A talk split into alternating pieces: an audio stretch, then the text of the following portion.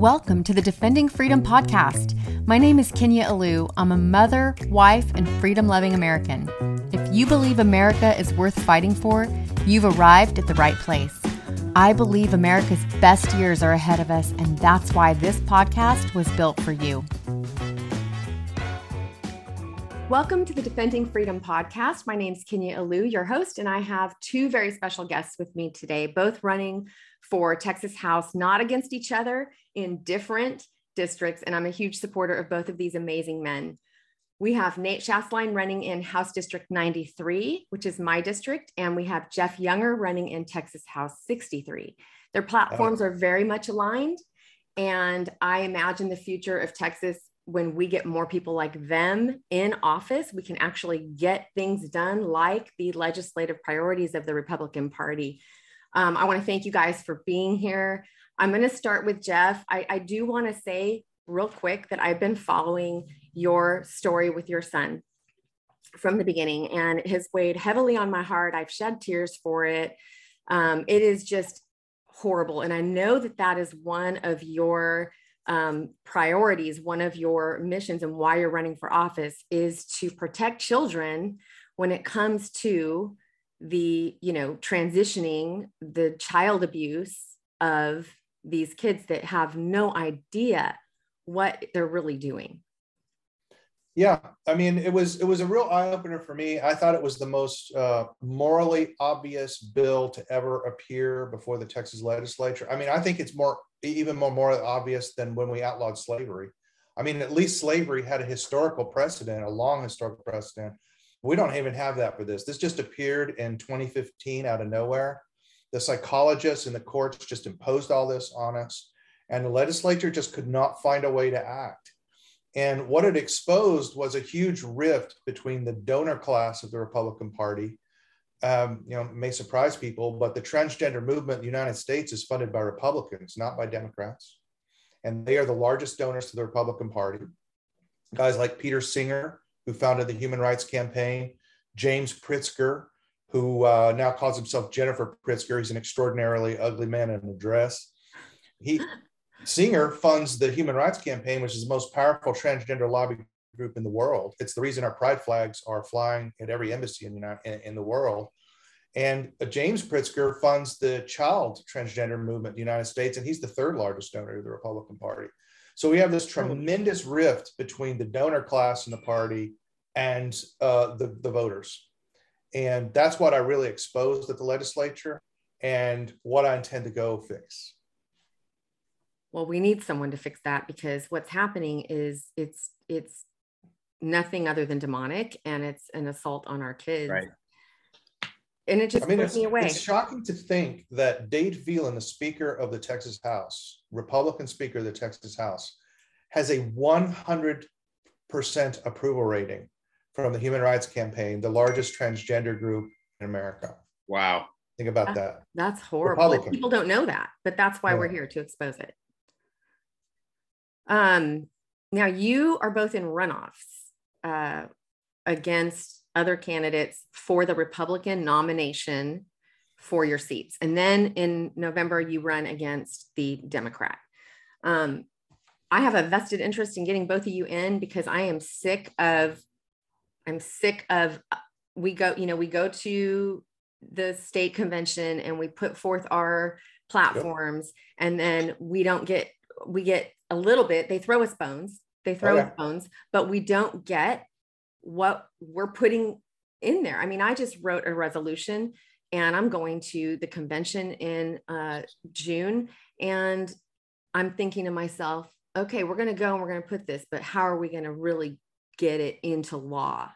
Right. So that's a that's a big big deal. Um, Nate, talk to me about uh, you know you're also very passionate about kids, as is Jeff. Jeff has a personal um, you know vested interest in this because he's had to experience it and sadly that's how change usually comes about is somebody has to experience something absolutely yeah. horrific and it takes the right person who it happens to for them to then go do something about it and so jeff i commend you appreciate so much you taking on this this thing you fought hard for your son i know you have um, Continuing to fight for him. And you continue to fight for him. And it's $1.3 just... million dollars to keep him from being chemically castrated in Dallas County. And I'm dropping another quarter of a mil this year just to get back and where I can see him again. Wow. You know, I mean, this is what it takes to be a father these days. The reason I'm running for office is I realize in order to protect my son, I had to get a law passed, and these fools down there won't do it. Yeah. And then I started, once I had gone down there and started lobbying for this bill, everybody started pulling me in to write legislation. You know, I helped Biedermann, I helped Cason, because, you know, th- there's there's just not a lot of people who are willing to take the risk and, and go out there because, you know, Antifa comes after you, the left comes after you, everybody's not willing to do that so it's just like there were a bunch of other issues that I realized were intertwined in this education, um, how how we fund schools is all intertwined in this. Believe it or not, like it's all actually just one big issue. But you bring up something that I say a lot to people, and I think we need to start selecting candidates differently. Who has been harmed by government should be in government. You're exactly right because people who've been harmed by government have skin in the game. They're not going to back down, and they know more surely than anyone else why government should be limited. But the problem is these establishment candidates will say you're a one issue candidate, right? Because you've got because something prompted you to run for office. Well, it's better than being a no issue candidate that's just looking for power and money. Yeah, great. It's great. That's how most of them are right now. I mean, not right. most, but well, yeah, because nothing gets done. Um, yeah.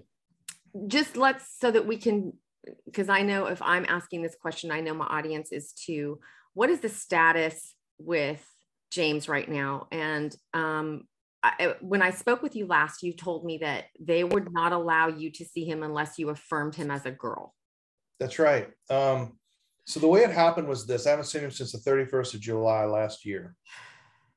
I write him letters, and uh, I'm building a I'm building a video game for him to help practice his spelling, and he's going to have his own pictures and a little ga- gamify some of his education.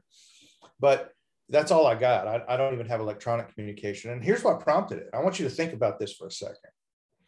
So they put me under a gag order, which was clearly designed to prevent me from running for political office. So mm-hmm. my gag order does not prohibit me from talking about my case. Have you ever heard of such a thing? Wow. That's the whole purpose of these family court gag orders. No, my gag order permanently bans me from all newspaper interviews, lifetime, all radio interviews, all podcast interviews. I'm not allowed to do podcasts myself. I'm not allowed to write a blog post. Now I can't even write a blog post according to this order. Uh, or wow. I can't wow. make any social media posts. And I'm banned from several political topics that it mentions. I'm not allowed to talk about transgender issues. I'm not hmm. allowed to talk about issues around gender expansiveness. I'm not allowed to talk about whether my son's a boy or a girl. And they did that specifically to prevent me from lobbying the legislature and from, and in particular, at the time the gag order was entered, I was an invited witness to the Texas Senate, and it would have prevented me from going to the Texas Senate. So I've told the court, just like I told them on COVID 19, I don't follow illegal order and mandates from the, from the government anymore. Those days are long past for, for conservatives. Mm-hmm. So I've told this judge, I will never follow this order. I, I hold the order itself in maximum contempt and I'll never follow it. I hold the judge in contempt for issuing an order that violates the rights of a Texan like this. And I've told her she's obligated to give me the maximum sentence for criminal contempt, put me in the Lew Sterrett jail. I'm going to file a writ of habeas corpus out of that jail library down there. And I'm going to go, we're going to go up to the fifth appeals court here in Texas, fifth district. I'm going to come in handcuffs. She's going to come in her judge's robe, and we're going to see who's right. Well, she knew she would lose that because this is a blatantly unconstitutional order. Right. So instead, here's how she reasoned the illegal gag order was entered in the best interest of Mr. Younger's children. Mr. Younger is not following the illegal gag order. Therefore, Mr. Younger is not acting in the interests of his children, and therefore he can't see his children. And that was the basis on which they took my children. This was a blatant attempt by the liberal establishment in Dallas County to stop the political activity of an effective conservative, and it's failing. So you're not only not seeing James, you're not able to see Jude either. No, I can't see either one of them. Wow. wow. They gave me supervised visitation, and the psychologist who's supervising this, I get less visitation than convicted pedophiles. Wow. Yep. It cost me $600 a visit to see my sons for two hours and they will not let me take my son out of a dress when he shows up. They're forcing me to abuse my son in order to be able to see him. And I'm never gonna. The one thing you owe your children is at least not to harm them. Yeah. I'm never abusing my son, I'm never participating in it. And, and, and that's another big issue that's going to come up actually at, at the legis- next legislative session. Because right now, under Texas law, I'm obligated by law to pay as medical child support psychologists, which are teaching my son that he's a girl. That's wow. abuse, in my opinion. There are no exceptions in the Texas Family Code for ch- for child support. So um, I'm never paying that child support. I'm never paying to abuse my son. Yeah, that's a state jail felony if I don't pay it. Mm-hmm. So we're gonna have to talk about exceptions in the in, for the first time in Texas history, exceptions to child support and how fathers and mothers cannot be forced to pay for the abuse of their children. That's just how far the, this liberal establishment, probably in the family code and in the schools, you have seen liberals make the most advances. They are, if you want to see what society, what society they want, look at how family courts work and look at how schools work. Yeah. I mean, actually, a good definition of the leftist utopia of the future that they want to they have in store for us. They want to turn this entire country into a giant college campus. Yeah. You'll get a food card from them, which will give you three square meals a day. They'll tell you where you need to be for your classes. Hmm. They'll have approved sports and entertainment that you can have, but it'll be it'll be proctored by experts that will determine what you can see. They'll have speech codes. I mean, that's basically how it's going to be. Well, all that stuff exists in family court too, right? What they've imposed on me is nothing more or less than a speech code, a hate speech code. Yeah. And they won't let me see my son unless I follow it. That's absolutely horrific. That's what I say. It's all one issue. What we're facing is one big issue. It's just showing up in a lot of different places. Nate, um, Jeff, I'm sorry that you have been going through this and your your poor son. I just can't even imagine. Please pray for James and Jude. You know, yeah. I mean, the brothers of Jesus. It's easy to remember their names. Yeah. Please pray for those little boys. We're, we're praying for him, Jeff. That uh, that's heartbreaking. I I came home after we met the other day and I told my wife, I was like, this is a fight that we've got to get involved in. This is absolutely ridiculous. Yeah. And it's, I mean, they're coming for a lot of kids. So when I did discovery uh, in my case, we interviewed the people at the GENECIS Clinic in Dallas. There's 2,500 kids uh, in 2019 that were already in the pipeline. 2,500. Wow. The, the, the doctor that we deposed, her name is Johanna Olson Kennedy. I asked her how many pubescent girls she had personally referred out for total mastectomies. She stopped for a minute. She said it's over 250. Wow. Pubescent girls. She That- couldn't remember how many boys that she had castrated, but she said it was more than the girls. Oh, wow. And that's in Texas. That's disgusting. It is disgusting. That's awful. It is. Uh, Dallas is not the largest clinic, actually. Houston has a larger clinic, and you know Austin has a pipeline of plastic surgeries that they got going on. So we've we've got you know up to ten thousand children that might be at risk here. Wow. A Well, I mean, problem. Kenya, Kenya, that kind of pipes into really what I want to do. Would you Would you mind if I kind of shared? Yeah, please. I was going to say it's a great segue for what. you- Yeah, you yeah. know, I listen to Jeff is just it's mind blowing. Like it's because it, it's a real story. Like I think that's what I think that's so so intentionally what we need in the state house as a representative is someone who has actually been affected by this. Because the reality is is typically you know us as a state in texas we are ran by a bunch of people who have no on the ground experience with the laws that they're writing. They have no concept of how this is affecting families. You know i was watching uh, a movie last night uh, with uh, sponsored by patriot mobile which was um, whose children are they? And we Oh, started a great, great one. Oh, fantastic. And so we are watching this film. And as I was watching, just to watch the way that teachers unions and PTAs and, and all these other organizations have literally changed our schools into indoctrination camps. You know, this was why I pulled my kids out of the public school system whenever um, you know my my oldest was about to enter into kindergarten some years back um, and i called and i said hey um, you know, I've been involved in education in the past uh, uh, at high school level, middle school level, and a college level.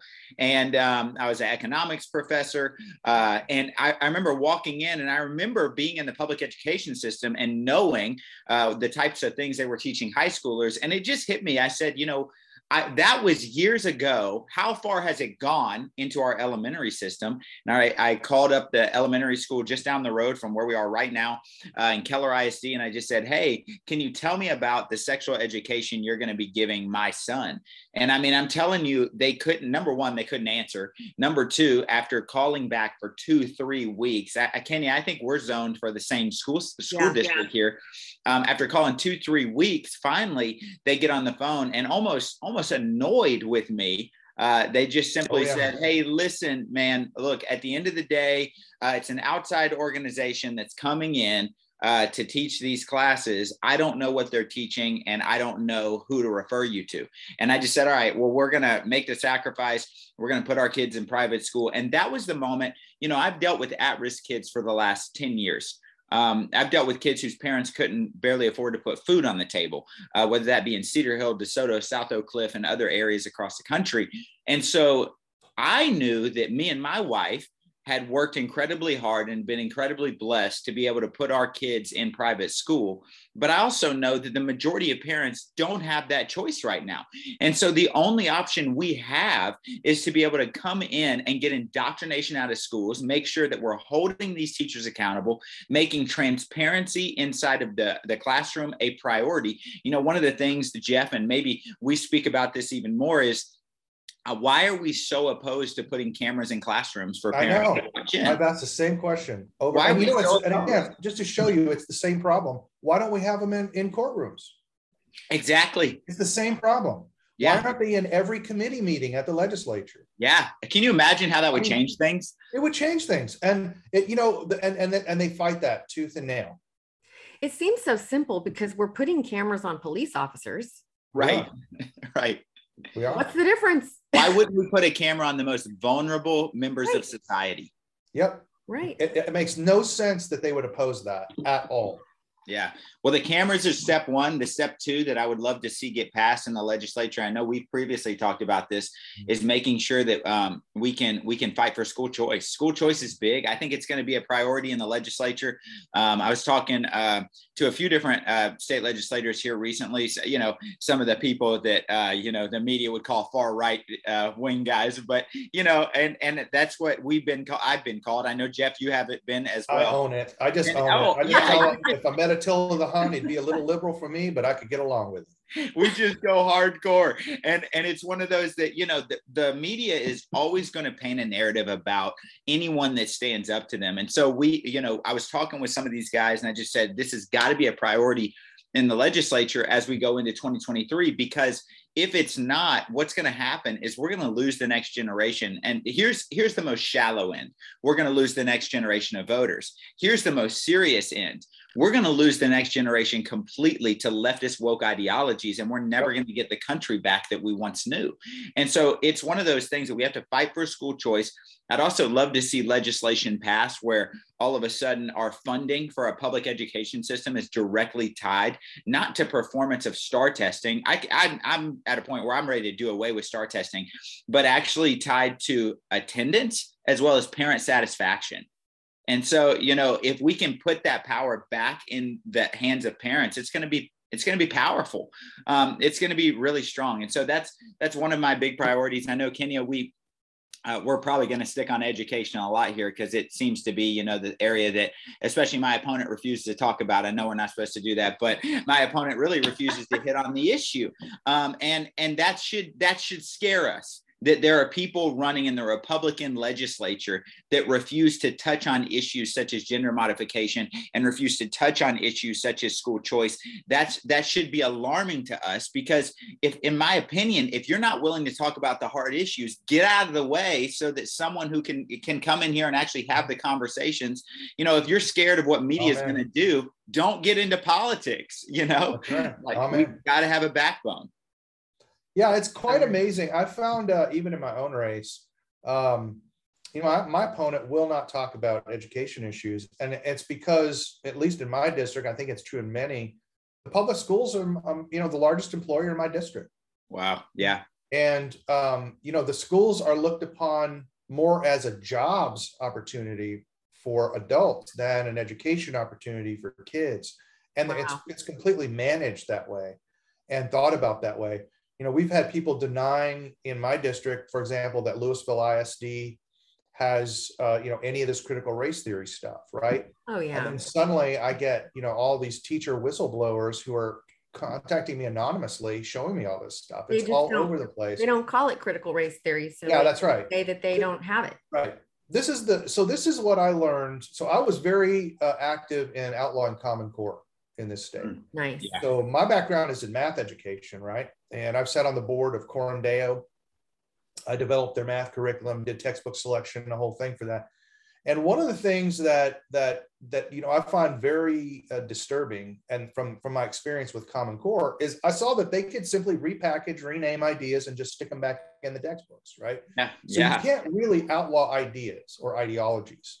And what I learned from the experience, because like one of the things we conservatives don't do is we don't learn from our failures. You know, Yeah. we Yeah. failed to stop Common Core getting into the curriculum. That was a failure on our part. We passed a law, it didn't work. Why didn't it work? Because we focused on outlawing the ideology when what we really need to do is get rid of the people that have the ideology. Yeah. It's great. It's great. That's what we have to do.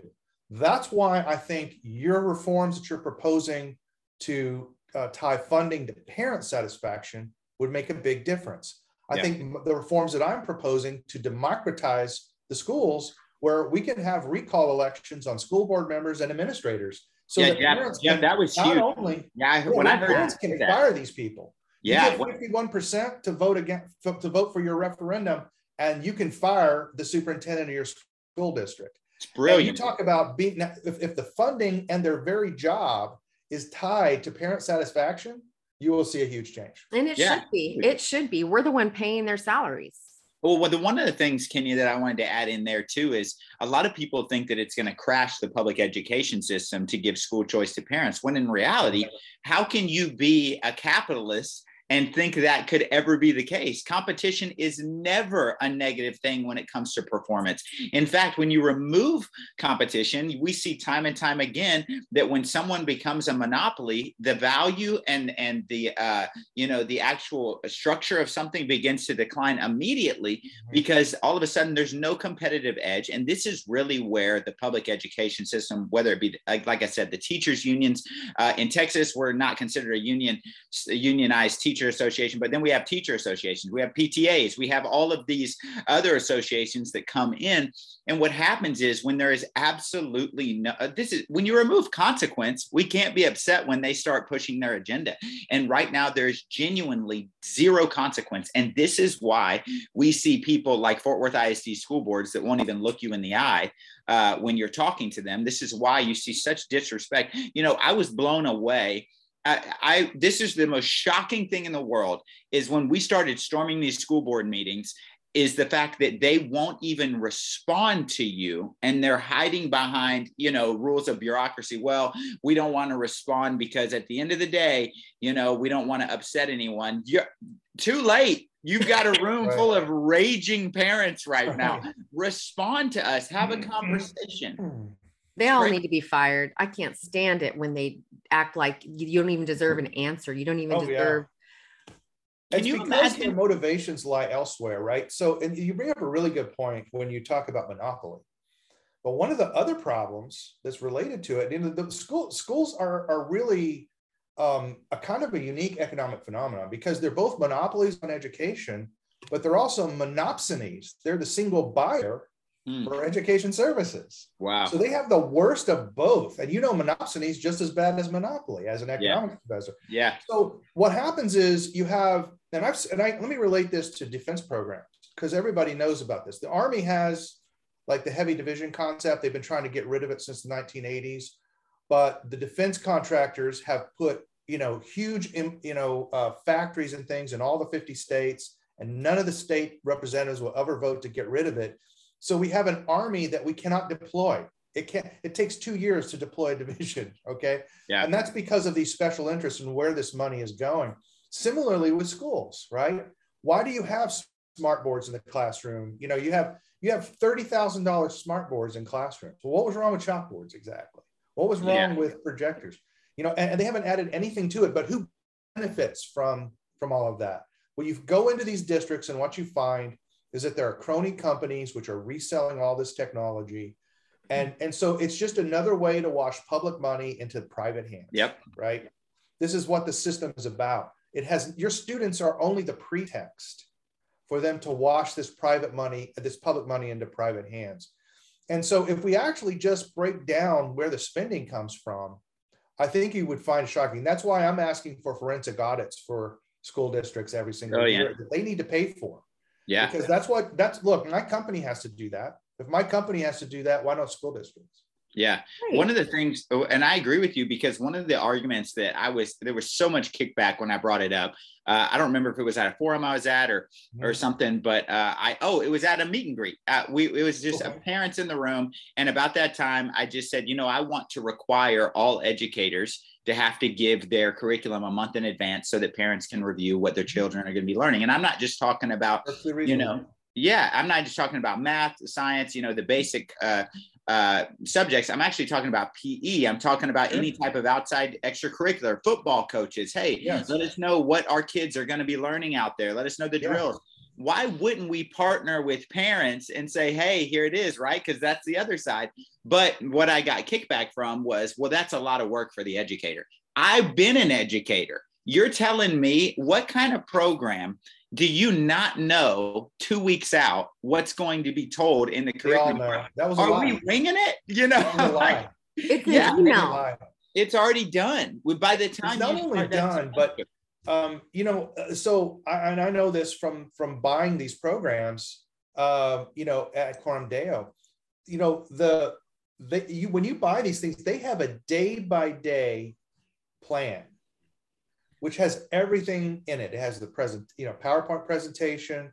It has talking points. It has the exercises you put on the whiteboard. It has everything in it. There's absolutely no reason they can't share that. I've been told several times that they can't share it because their contracts and copyright obligations don't let them share it, right? but it's and they just make this this is completely made up. So I said, okay, great. Let me see the contract. I'd like a lawyer to review the, the contract terms. Well, yeah. it turns out then they said the contract was copyrighted. Can't see the contract. oh my gosh. Oh yeah. Oh yeah. How far can it go? To keep you from and, and I'm just trying to look at math curricula, which is you would think would be the least objectionable one to look at. Right. Um, but here's what I found when I did look at it. Listen to this. So I found that they were teaching children that A times B does not equal B times A. It's not hmm. the same thing. Which is totally false. No sense. Right and then and then four months later, they teach them the commutative property, which says A times B equals B times A. So first they teach them it's not true, then they teach them that it is true. And then you wonder why kids get confused. Yeah. Do you think that's an error on their part, or you think that's intentional to groom their minds into thinking not all things are mm-hmm. absolute truth? I think it's I think it's that number one. I do think that they they uh, are, and it's very clear in the math curriculum in Capel. They're trying to make uh, mathematics into a cultural artifact instead of an artifact of stone cold logic. Wow. The second thing, though, is they're teaching them problem solution algorithms for the STAAR test. And they don't want the kids to get confused by switching the numbers up. Hmm. So that's when I realized that what the math curriculum actually is is they're teaching kids to memorize algorithms to solve problems on the STAAR test rather than reasoning through real world problems. Yeah, I mean, it's never going to apply to real life. Yeah, never, never. in life. No. That's insane. That's well, even the curriculum that I taught from um, when I was teaching microeconomics, I didn't teach for long.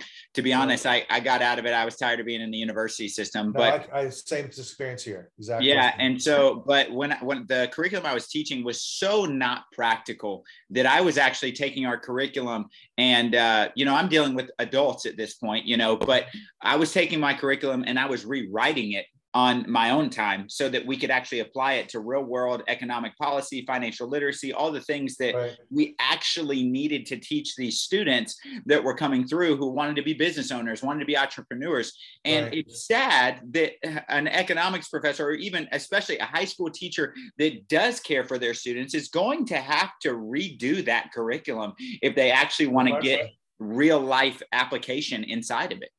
Sure. Yeah. I have a, a woman that I go to church with who's a school teacher, and that's exactly what she does. Um, she stays a month ahead. She starts in the middle of the summer and she essentially rewrites the lessons plans and um, you know uh, she has very frank discussions they even pray wow she has very awesome. frank discussions with students about things Brave about errors that they're seeing like errors they'll see in in in parts of the curriculum and she corrects the students but it's a lot of work for her.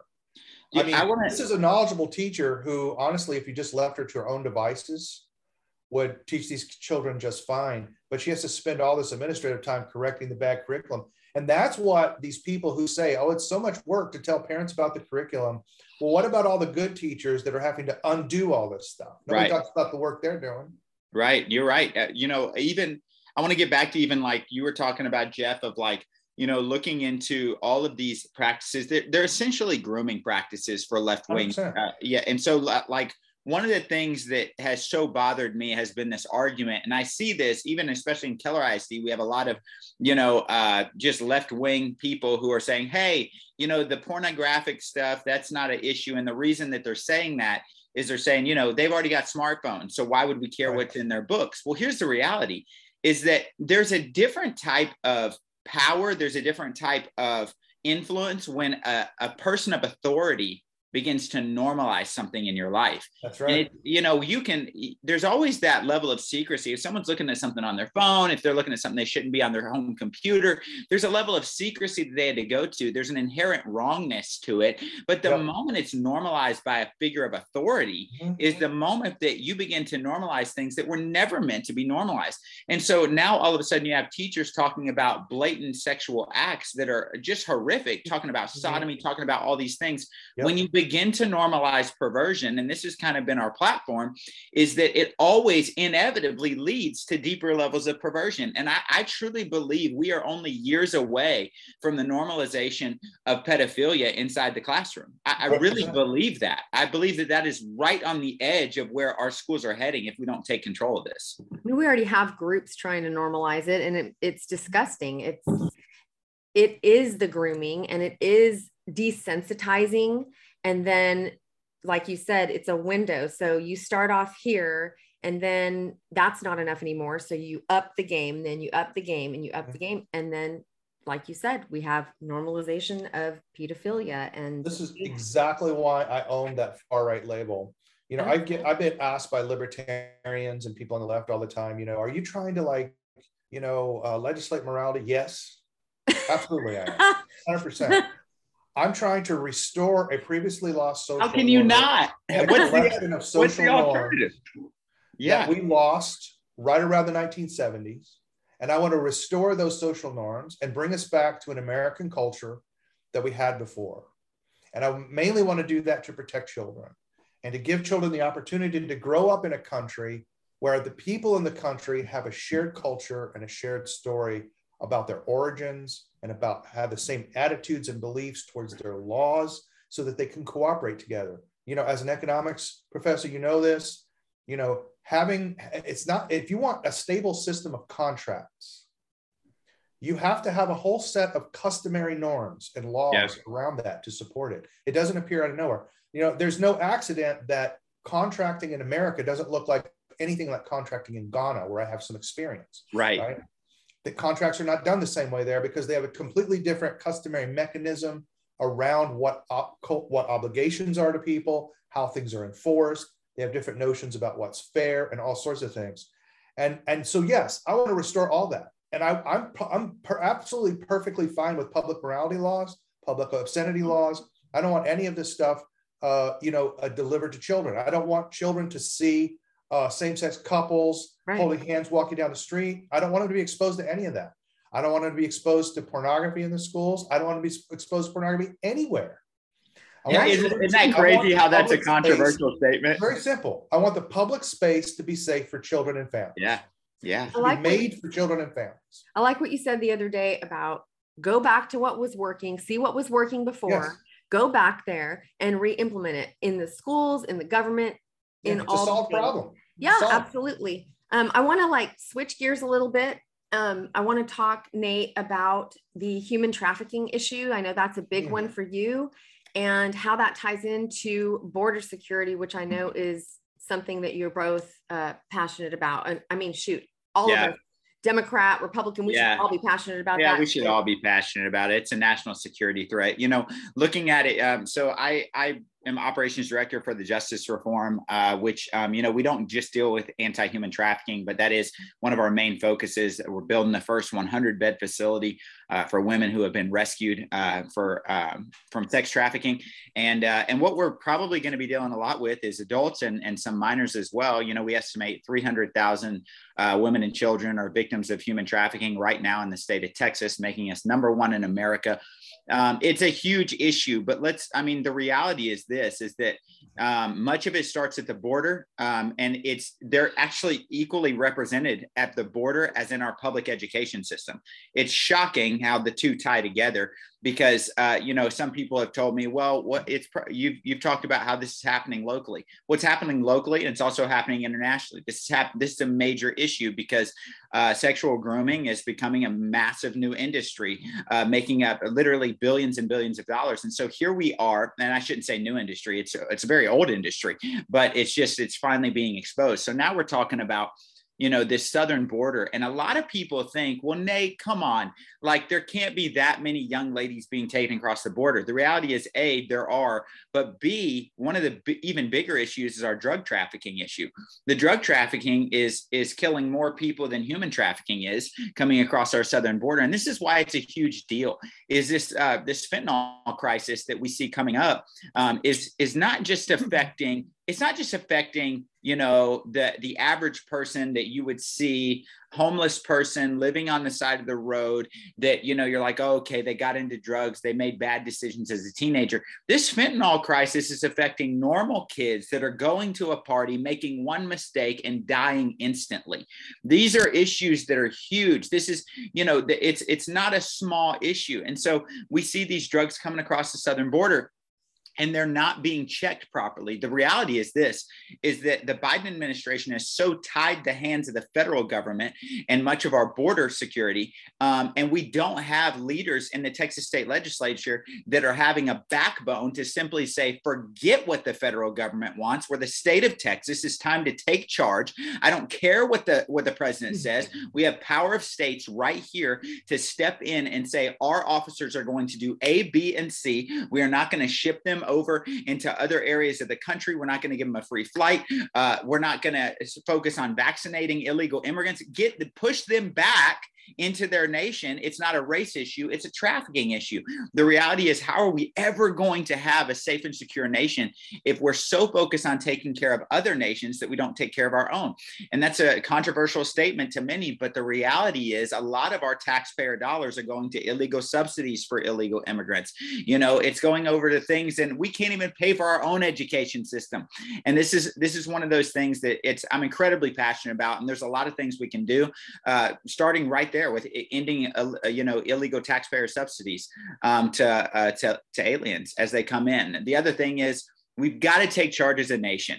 Uh, or excuse me, as a state, we've got to make sure that our law enforcement officers know that they are fully, fully backed to be able to make the decisions on the border that our president isn't going to back them but they've got to know that our governor they've got to know that they've got state legislators that are willing to get behind them so that they're not indicted for random things like we're seeing in Austin with these 19 officers right now. It's an atrocity that these 19 officers, for simply keeping the peace inside of Travis County, are now being indicted because all of a sudden they chose to take charge and do their job.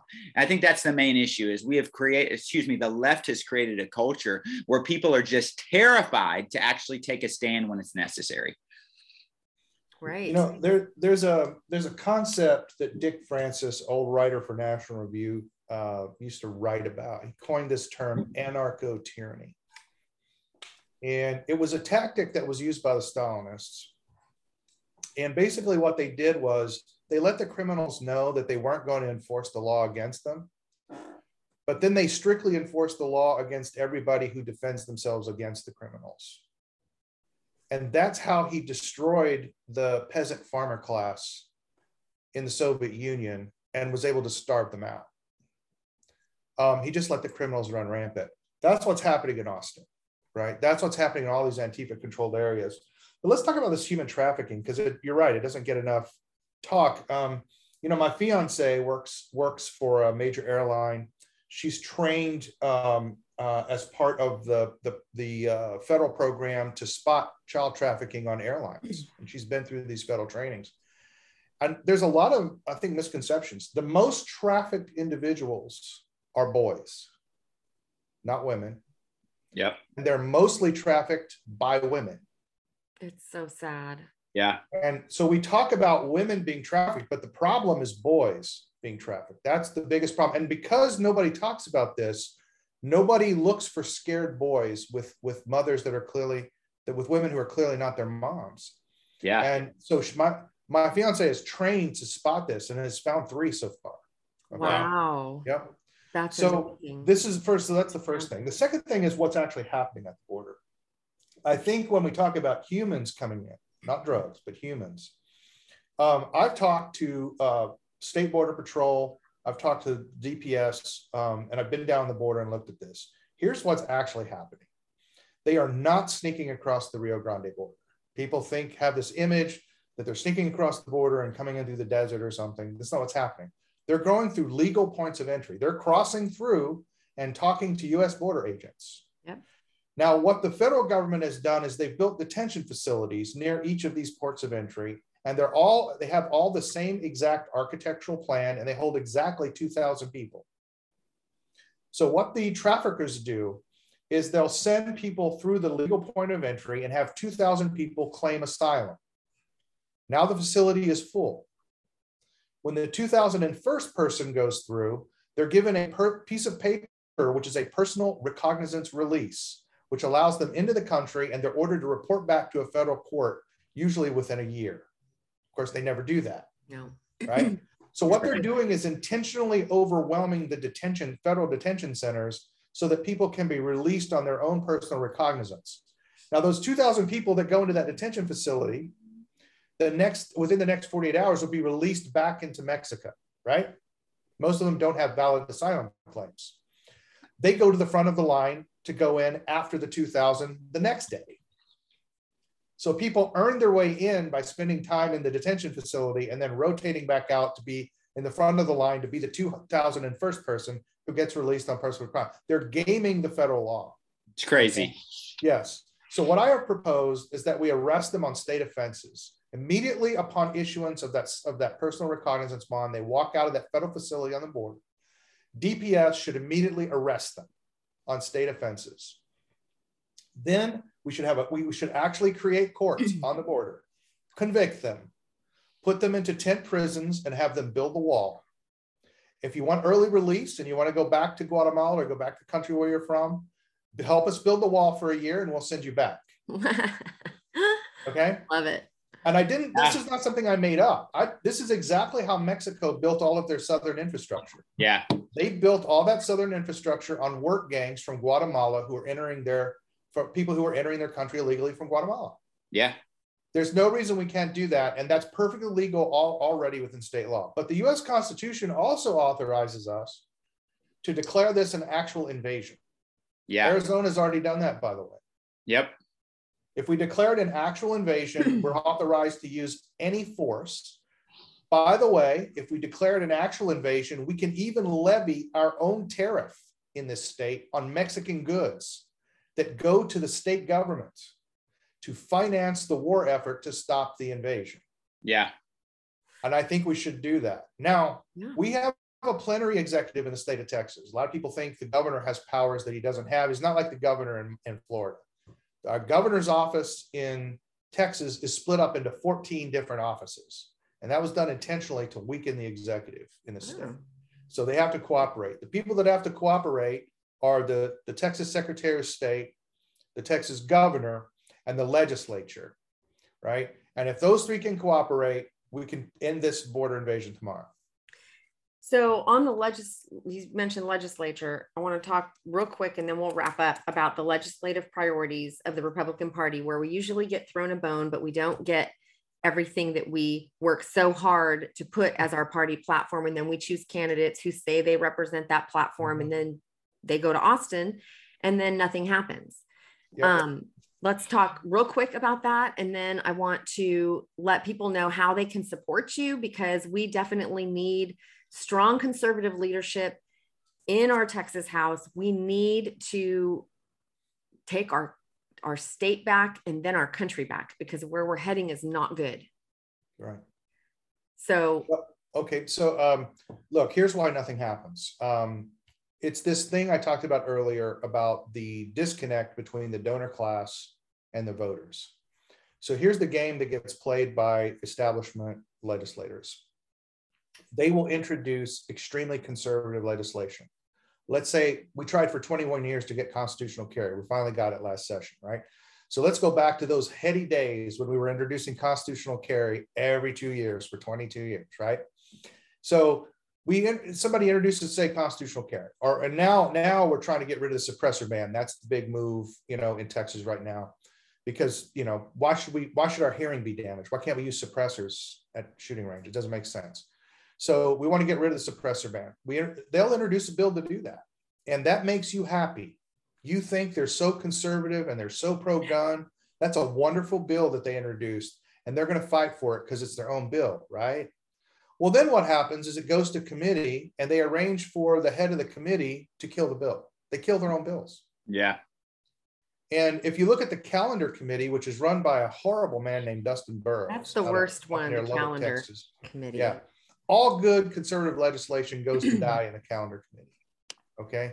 Do you know the calendar committee? Let me tell you what I had to do with the calendar committee. It's first time in Texas history it's ever been done. So at the end of every day's legislative session, the speaker will turn off the mics so it can't be heard on video and will announce the location, the room number where the calendar committee is going to meet for that day. Okay. So I had to put people up there with directional mics to amplify it and find out where the room was. And we put 50 people and cameras in the room. That had never happened in Texas history before. Wow. And when you should have seen them, they they were literally shaking. They were they Dustin Burrows was like like literally shaking. Didn't I mean we had so many people in that room, and the question they all asked was the same question: Why aren't you calendaring the bill to ban uh, transgender surgeries on kids? Why aren't you calendaring that bill? And they had never seen that before. Yeah, caught Stephanie Klick red-handed delaying the bill before it got to the calendar committee. Okay, so I went after Stephanie Klick this session. And I used a lot of political power against her, not as much as I could have. But I'll tell you this if I get to that legislature and Dustin Burrows kills my conservative legislation, I will send a thousand people into his district every week until he is out of office. Yeah. I will go into districts of liberal, conservative, supposed liberal uh, Republicans, and I will inform their voters about what they're actually doing about this chicanery. They've been using this underhanded procedure in the legislature to to look conservative to you, but then kill the bill so they get the big donor money. The donors are grateful that they killed the bills, so they can play both sides. I'm not going to let them do that anymore. Nate, biggest contrast between you and your opponent? Yeah, it's great. Uh, biggest contrast between me and my opponent is I'm not a liar. Uh, and so uh, I uh, that is true. I, I, live in our district. That's that's one of the big ones. Uh, the second one is um, at the end of the day, you know, my opponent likes to talk about you know the stances she's taken. The reality is is she bent the knee to the left woke mob and i just refuse to do that. And so uh, when you elect me as a state representative for district 93 you're electing someone that is not going in there uh, just to go along and get along. I'm going in to bring change. I'm going in to make sure that we actually have a representative who's going to stand up for the issues that matter most to our district which is our education system our border our property tax issues that we've got going on right now and our, our liberties. Uh, you know we didn't get to talk about it but talking about about our medical freedoms. It's a big Huge. deal. You know, we should Huge. never, ever tell someone they're going to lose their retirement, they're going to lose their job just because they won't take an experimental vaccine. If you want to take a vaccine, that's fantastic. We live in the US of A. You can do whatever you want. But at the end of the day, we better make sure that the government is never mandating medicine. It's a big deal, and so those are the big things for me. Um, I'm going to have a backbone. I think that's uh, that's probably the biggest difference between me and my opponent. Uh, and I look forward to representing you guys in District 93. Um, and uh, Jeff, I look forward to doing it alongside you. Thank you. We have election May 31st. Um, early voting is a little before that. Nate, how can people find you to donate? May, May 24th. May 24th. Oh, May 24th. I'm sorry. Oh yeah, no worries. Uh, they can uh, go to uh, anywhere on social media, Nate for Texas. um, and or Nate Schatzline for Texas. And then my website is natefortexas.com. Jeff, biggest um, difference between you and your opponent? Um, my opponent thinks he can buy an election, and uh, he's you know he spent uh, at least one hundred fifty thousand dollars just in the primary. Um, he went in front of my S. This is really funny. He went in front of my uh, SD convention and said he was the only grassroots candidate in the race, and then a few days later was endorsed by Abbott and Phelan. uh, much for that. He thinks he can manufacture an identity. He voted for shutdowns in Flower Mound. Uh, we have him on video from City Council saying that we should shut our city parks to children because children who are locked in their homes are going to go stir crazy and they might want to go outside during the COVID epidemic, and we can't allow that. And me and my boys were actually thrown out of a park by the police because he did that. Wow. Um, he's he's uh, he's funded by a group that actually opposed religious exemptions to the vaccine ban. Wow. Um, and he actually voted to raise taxes on struggling families during the COVID epidemic. So what we have here is a classic establishment versus grassroots uh, situation. I'm for liberty, freedom, and he's uh, he's for the big donor class, and that's the biggest difference between us. How can people find you to donate? So best all these candidates need money. Jeff, Jeff Younger for Texas.com, and um, you, there's a donate button there. But more importantly, uh, there's an issues page. And one of the things you'll find on my website that I think is a lot different than many other candidates I don't just give conceptual agreement with issues. When you go and look at my issues page, you're going to see detailed legislative plans. About two thirds of that now, actually, I actually have bills drafted. Um, about half of those bills have actually already been vetted by Capitol Hill lawyers. So I'm ready to introduce legislation the day I get there. I have already written bills. I've introduced bills. I've developed parliamentary strategy for bills for representatives and senators. I have a lot of experience doing this. So check out that issues page even more than the donate page. Dare I say it? Dare you say it? But guys, seriously, these guys need money. Money is what it takes to send mailers. Money is what it takes to educate yep. voters. Please, anything helps 20 bucks, 15 bucks, 100 bucks, a thousand bucks, whatever you can do. Um, thank you guys for being on. I appreciate it. Anytime you want to come back, you're welcome. Let me know and I'll reach out to you as well. I'm looking forward to celebrating a victory for the both of you. Thank you on. very much. Thanks, Kenya. I want to wish you good luck. And I think if we can get 10 good, solid conservatives in, we can take over that caucus. I'm with you. I'm with you, Jeff. You, you, you as well. I look forward to working okay. with you in Austin in January. Let's do it. Let's do it. Thanks for listening. Please leave a rating wherever you download podcasts and be sure to subscribe so you never miss a future episode of the Defending Freedom podcast.